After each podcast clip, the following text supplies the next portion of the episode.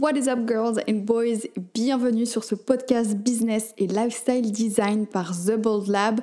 Je suis Fanny, la fondatrice de The Bold Lab et aujourd'hui je te retrouve pour un nouveau podcast avec comme invité Laetitia qui est thérapeute réflexologue entre autres et qui va partager son parcours d'entrepreneur et puis qui va nous donner aussi des conseils, confiance en soi et puis des astuces sur comment elle s'est lancée comme entrepreneur, quel est son quotidien aujourd'hui? Bref, un parcours hyper inspirant pour tous les entrepreneurs et puis les futurs entrepreneurs qui aimeraient bientôt se lancer.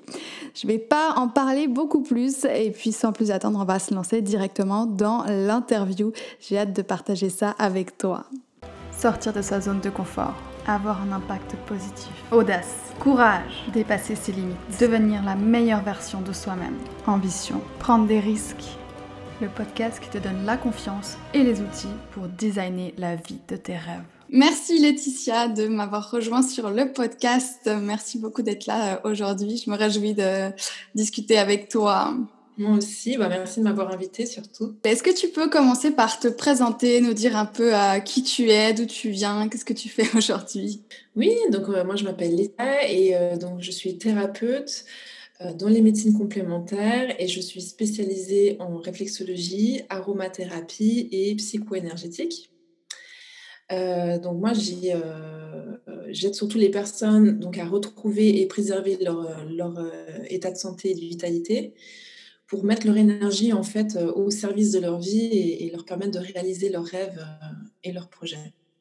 Parce que je suis convaincue qu'on est tous là pour pour accomplir des grandes choses. Euh, donc, euh, mais pour ça, il faut, euh, il faut être en bonne santé et, avoir cette énergie qui nous, qui nous permet d'avancer. Et effectivement, on avait déjà discuté, je crois, tu disais que c'est bien de plutôt prévenir que, que guérir. Donc l'idéal, ça serait de, de rendre visite avant qu'on soit malade. Mais comment est-ce que ça se passe? À quel rythme il faudrait venir idéalement? Comment ça fonctionne une séance de prévention?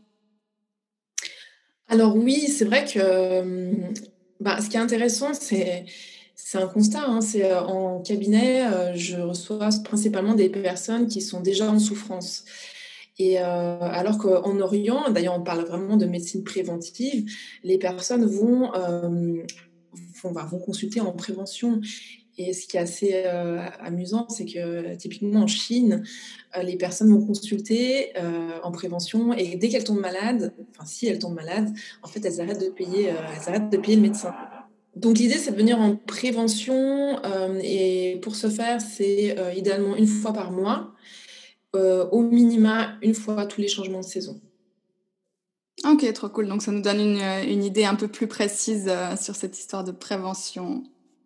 Voilà, et puis la séance, en fait, dans une séance de prévention, euh, contrairement, quand on est en curatif, on va enfin, focaliser sur les symptômes, évidemment, alors qu'en prévention, on va plus euh, aller euh, réharmoniser tous les systèmes du corps, tous les organes, toutes les glandes, pour retrouver en fait cet équilibre naturel du corps qu'on appelle l'homéostasie. Donc tu traites les, les deux quand tu, quand tu fais des séances oui, tout à fait. Il y a vraiment cette vision holistique. Donc, on prend la personne dans sa globalité, sa réalité physique, psycho-émotionnelle et aussi énergétique, spirituelle. Et euh, il y, avait un, petit moment dans, ton parcours qui m'avait vraiment intéressé, qui m'avait euh, qui m'avait fasciné. C'était euh, quand tu, racontais qu'il y, a quelques années, tu as eu l'audace de prendre un billet d'avion pour l'Inde parce que tu n'étais pas au top et que tu sentais qu'il fallait, qu'il fallait changer quelque chose. Et j'étais assez impressionnée par, par cette décision. Qu'est-ce que qu'est-ce que ça a changé pour toi finalement d'avoir pris cette décision, d'avoir osé faire ça? Bah, en fait, ça a vraiment euh, tout changé parce que euh, bah, justement, bah, parfois la vie, elle nous amène euh, dans certaines zones d'inconfort, certaines zones d'inconfort, et puis et puis là, on a la dimension du choix qui, arrive et on a deux possibilités en gros. Hein. c'est soit on continue à fonctionner sur ce qui ne fonctionne pas, soit on décide de ben, d'essayer quelque chose de nouveau. Et puis c'est vers quoi moi je me suis lancée, on va dire.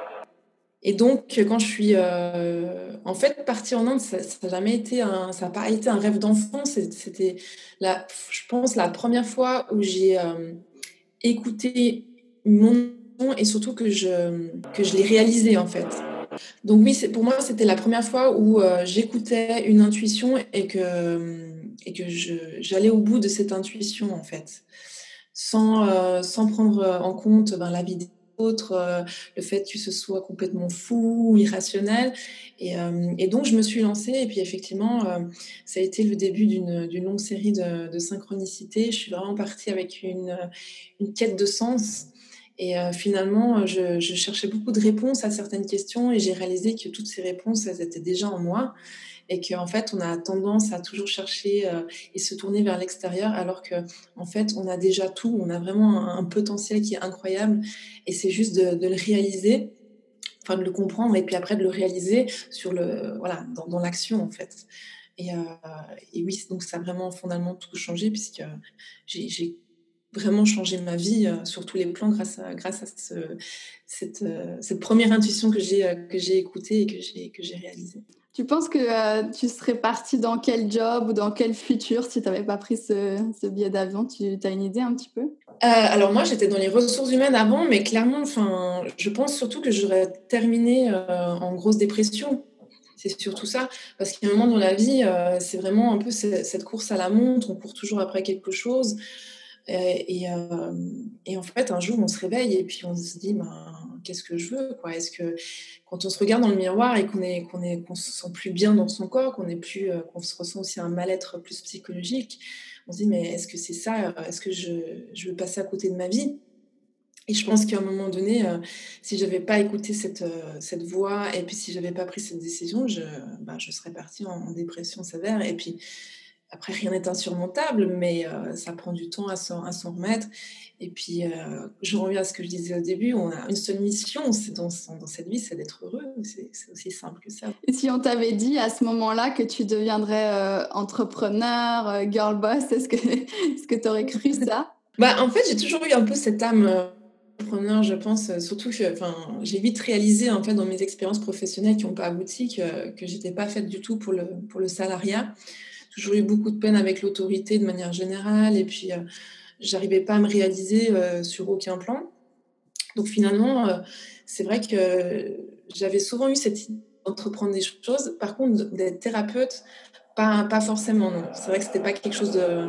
J'aurais pensé en premier lieu. Et c'est vrai que le terme entrepreneur, euh, j'ai commencé à l'utiliser, je pense, cette année 2020, parce que pour moi, quand j'ai fait ma reconversion, j'étais thérapeute et c'est tout. Enfin, je ne m'étais pas dit, je suis entrepreneur et, c'est petit à petit avec le temps que, j'ai réalisé qu'en fait, euh, ben, ok, c'est cool, je suis thérapeute, mais en fait, ça ne suffit pas pour, euh, pour pouvoir euh, se faire un nom, pour pouvoir bah, se développer, développer sa clientèle. Ça demande d'autres compétences. Et là, on parle du coup d'entrepreneuriat, effectivement. Ok, donc quand, quand tu t'es lancé comme entrepreneur, en fait, tu n'as pas vraiment eu ce passage de lancement comme entrepreneur mais tu t'as plutôt pensé euh, être thérapeute et puis ensuite es devenu, tu t'es rendu compte que tu étais entrepreneur, c'est un peu ça? C'est exactement ça, oui. Ok, trop cool. Comment ça s'est passé pour toi quand tu as démarré ton, ton entreprise en fait, enfin ton, ton cabinet de thérapie? Alors moi, c'est un peu particulier parce que euh, donc je suis restée assez longtemps en Asie et puis j'ai fait plus des retours où je me suis principalement formée en Suisse parce qu'on a la chance d'avoir des, une qualité de formation qui est assez euh, exceptionnelle. Et je voulais vraiment faire mes études ici. Donc, euh, j'ai fait plusieurs, plusieurs allers-retours. Et après, je suis partie euh, vivre en Thaïlande et j'ai commencé à ouvrir mon cabinet là-bas.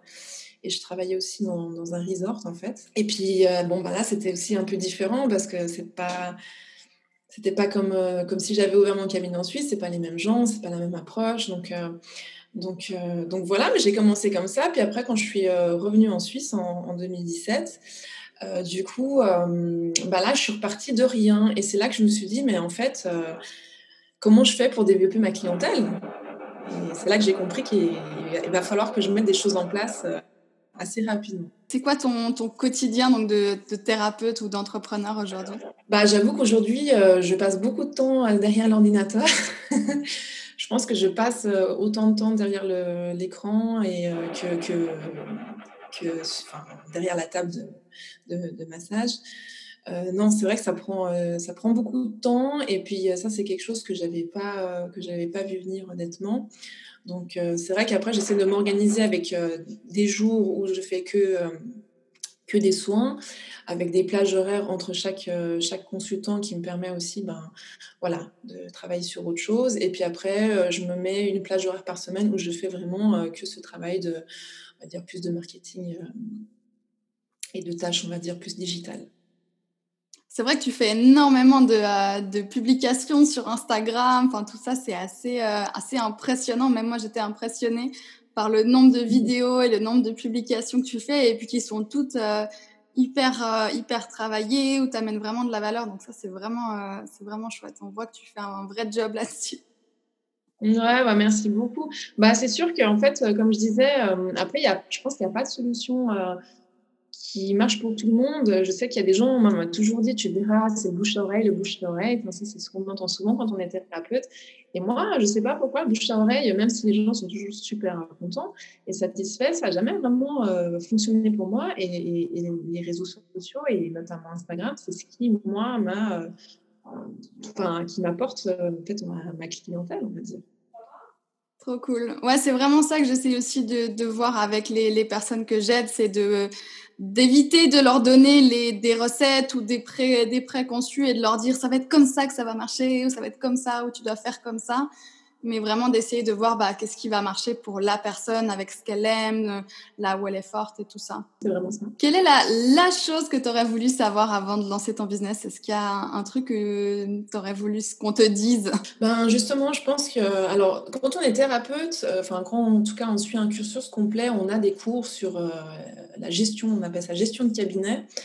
Euh, donc ça donne un mais c'est pas du tout euh, adapté à 2020, enfin à l'époque dans laquelle on vit. Euh, moi, j'aurais voulu qu'on me prévienne justement ben, que euh, peut-être il y avait cet effort au niveau marketing à fournir, que j'allais passer beaucoup de temps à créer des choses et à partager des choses. Et, je suis très contente aujourd'hui de le faire, mais c'est vrai que ça prend beaucoup de temps et d'énergie. Et, et, ça a pris aussi pas mal de temps d'acceptation parce qu'au départ, j'étais très réticente hein, aux réseaux sociaux pour développer mon, justement mon entreprise ça m'a pris pas mal de temps hein, pour en arriver là et pour l'accepter. Et puis, mais c'est vrai que j'aurais bien voulu bah, qu'on prévienne de ça. Et puis aussi, ben, les fameuses montagnes russes émotionnelles qu'on peut, voilà, auxquelles on est souvent confronté quand on est indépendant. Et ça, c'est vrai que on n'en parle pas. En tout cas, à, l'époque où moi, je me suis reconvertie, on n'en parlait pas spécialement. Mmh moi, j'en avais entendu parler, je pense peut-être même avant de me lancer, mais c'est quelque chose que, euh, même en en entendant parler, je me suis dit, OK, il y aura ça. Et en fait, quand tu es dedans, c'est encore différent de... Euh, je dis, ah oui, OK, donc pas des, pas les petites montagnes russes, mais vraiment les grandes montagnes russes. Oui, c'est vrai. Puis quand on, quand on se lance, on a, on a vraiment cette énergie, cette motivation qui nous, euh, voilà, qui nous anime. Et du coup, on, on s'en fiche un peu en fait. On peut nous dire n'importe quoi si on est convaincu de notre, de notre truc, on va, on va y aller à fond et donc on n'écoute pas trop forcément aussi les conseils euh, et les recommandations qu'on nous donne et on fonce un peu tête baissée. Mais finalement, euh, c'est quand même là. Est-ce que tu aurais euh, un conseil, une huile essentielle, vu que tu bosses beaucoup avec les huiles essentielles, pour justement prendre confiance en soi, pour, pour avoir la force ou le courage d'entreprendre, par exemple?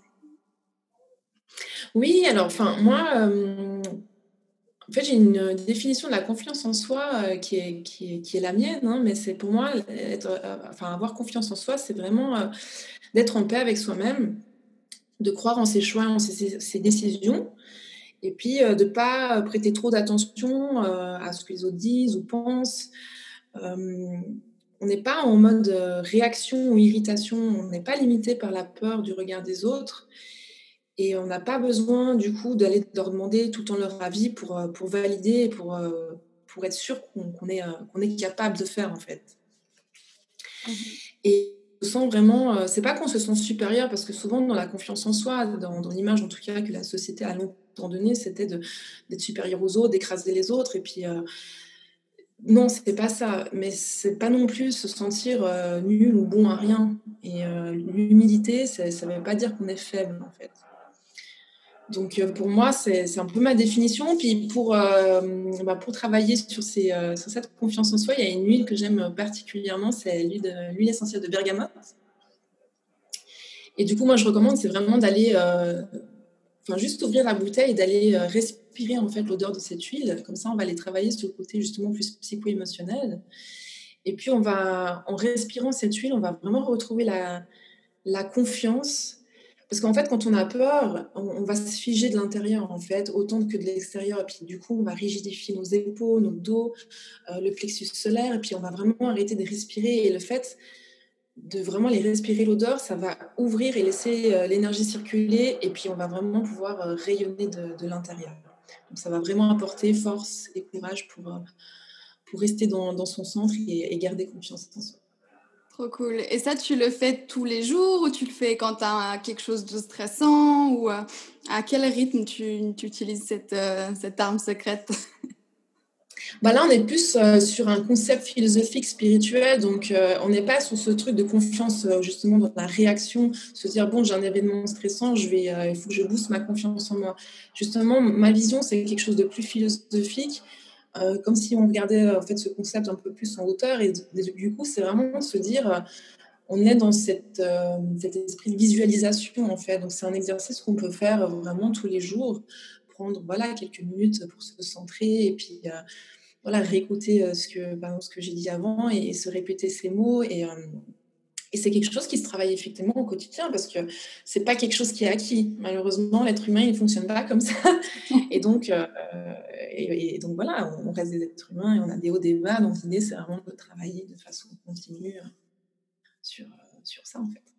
Trop cool. Donc pour toi, ça, ça se travaille. Donc si euh, aujourd'hui j'ai pas confiance en moi du tout, il y a des chances qu'un jour je puisse euh, travailler là-dessus et puis que ça devienne euh, quelque chose qui, qui, soit plus facile euh, pour moi, par exemple. Oui, c'est exactement parce que cette confiance en toi, tu vas pas la trouver dans le regard des autres, tu vas pas la trouver dans l'approbation des autres justement. Cette confiance en toi, il y a que toi qui peux aller faire allumer une petite étincelle qui est en toi et, et et on va dire entretenir la flamme. trop cool. C'est trop bien de, voir de cette manière parce que j'ai beaucoup de, de, femmes que j'accompagne qui se disent oui mais moi euh, j'ai pas confiance en moi, je l'ai jamais eu et je l'aurai jamais. Un peu comme les gens qui se pensent que parler en public c'est un don que certaines personnes ont et puis d'autres l'ont pas. Et de savoir que ben ça se travaille, je pense que ça peut donner pas mal d'espoir à, à, toutes les personnes qui pensent que ben elles n'ont pas confiance en elles et qu'elles n'auront jamais confiance en elles. Oui, tout à fait. Et puis là, il faudra travailler sur les limitations aussi. Hein. Ouais, beaucoup de jobs. sur les pensées limitantes, effectivement, oui. Ouais. Est-ce que tu aurais un message à faire passer au Bold Boss du podcast? Oui, ben justement, par rapport à cette confiance en soi, moi, je sais que D'oser croire en moi, c'est ce qui a été, c'est ce qui est toujours une des clés de, mon épanouissement. Et encore une fois, selon moi, on est ici pour vivre une vie épanouie. C'est en fait l'objectif ultime de, notre vie, de notre passage sur Terre. Et euh, bien sûr, comme on l'a dit, c'est quelque chose qui, se travaille. Et on sait que la vie, elle a ce joli don de nous euh, mettre, nous pousser un peu à sortir de, nos zones de confort. Mais c'est toujours avec l'idée de nous faire, euh, de nous faire grandir, en fait. Et je sais que si j'avais pas cru en moi et euh, en mes idées de cœur, ben j'aurais, malgré les dires des, autres, les idées reçues, les doutes, que ce soit mes, propres doutes ou les doutes des autres, ben, j'aurais jamais rien créé et je ne serais pas là aujourd'hui. Enfin, je ne serais pas où j'en suis aujourd'hui plutôt. Et, et pour moi, vraiment, croire en soi, c'est oser avoir confiance en, qui on est en fait. Puis je pense, à, enfin, c'est le plus beau cadeau qu'on peut se faire à soi et, au monde hein, finalement. Et, euh, et puis avoir confiance en soi, c'est juste reconnaître, comme je disais, cette petite étincelle qui est, en soi. Puis que cette, étincelle, elle a le droit de briller et que nos rêves, ils ont le droit d'exister. Et euh, notre parole, elle se doit d'être entendue. Euh, selon moi, c'est notre mission. Trop cool. Trop bien. J'adore ton parcours. Je trouve ça hyper inspirant. Et même pour les futurs les futurs entrepreneurs qui ont envie de se lancer, je pense que ça va, ça va bien les booster. Merci beaucoup. Où est-ce qu'on peut te, euh, te, retrouver sur les réseaux, sur ton site Alors, principalement sur Instagram, donc euh, Laetitia underscore réflexologie avec un S. Et bon, j'ai un site internet, mais qui est en train d'être refait. Je suis en train de de nouveau repenser à un nouveau nom d'entreprise. Donc, pour l'instant, je dirais surtout sur Instagram. Ça marche. Je vais mettre le nom de ton Insta dans, euh, dans le lien, tout ça, comme ça les gens pourront cliquer directement. Merci beaucoup d'avoir partagé euh, ton parcours et puis tes conseils. C'était super de t'avoir. Merci à toi, Fanny, pour ton invitation. Voilà, c'était l'interview de Laetitia, qui est thérapeute réflexologue à Genève.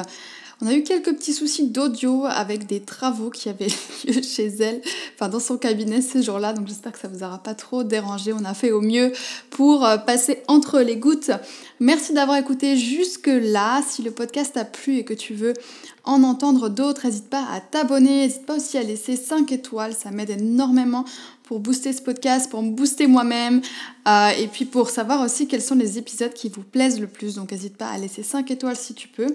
Et puis un commentaire aussi, c'est toujours super sympa. Et puis moi je te retrouve mercredi prochain pour un nouveau podcast. À très bientôt. Bye.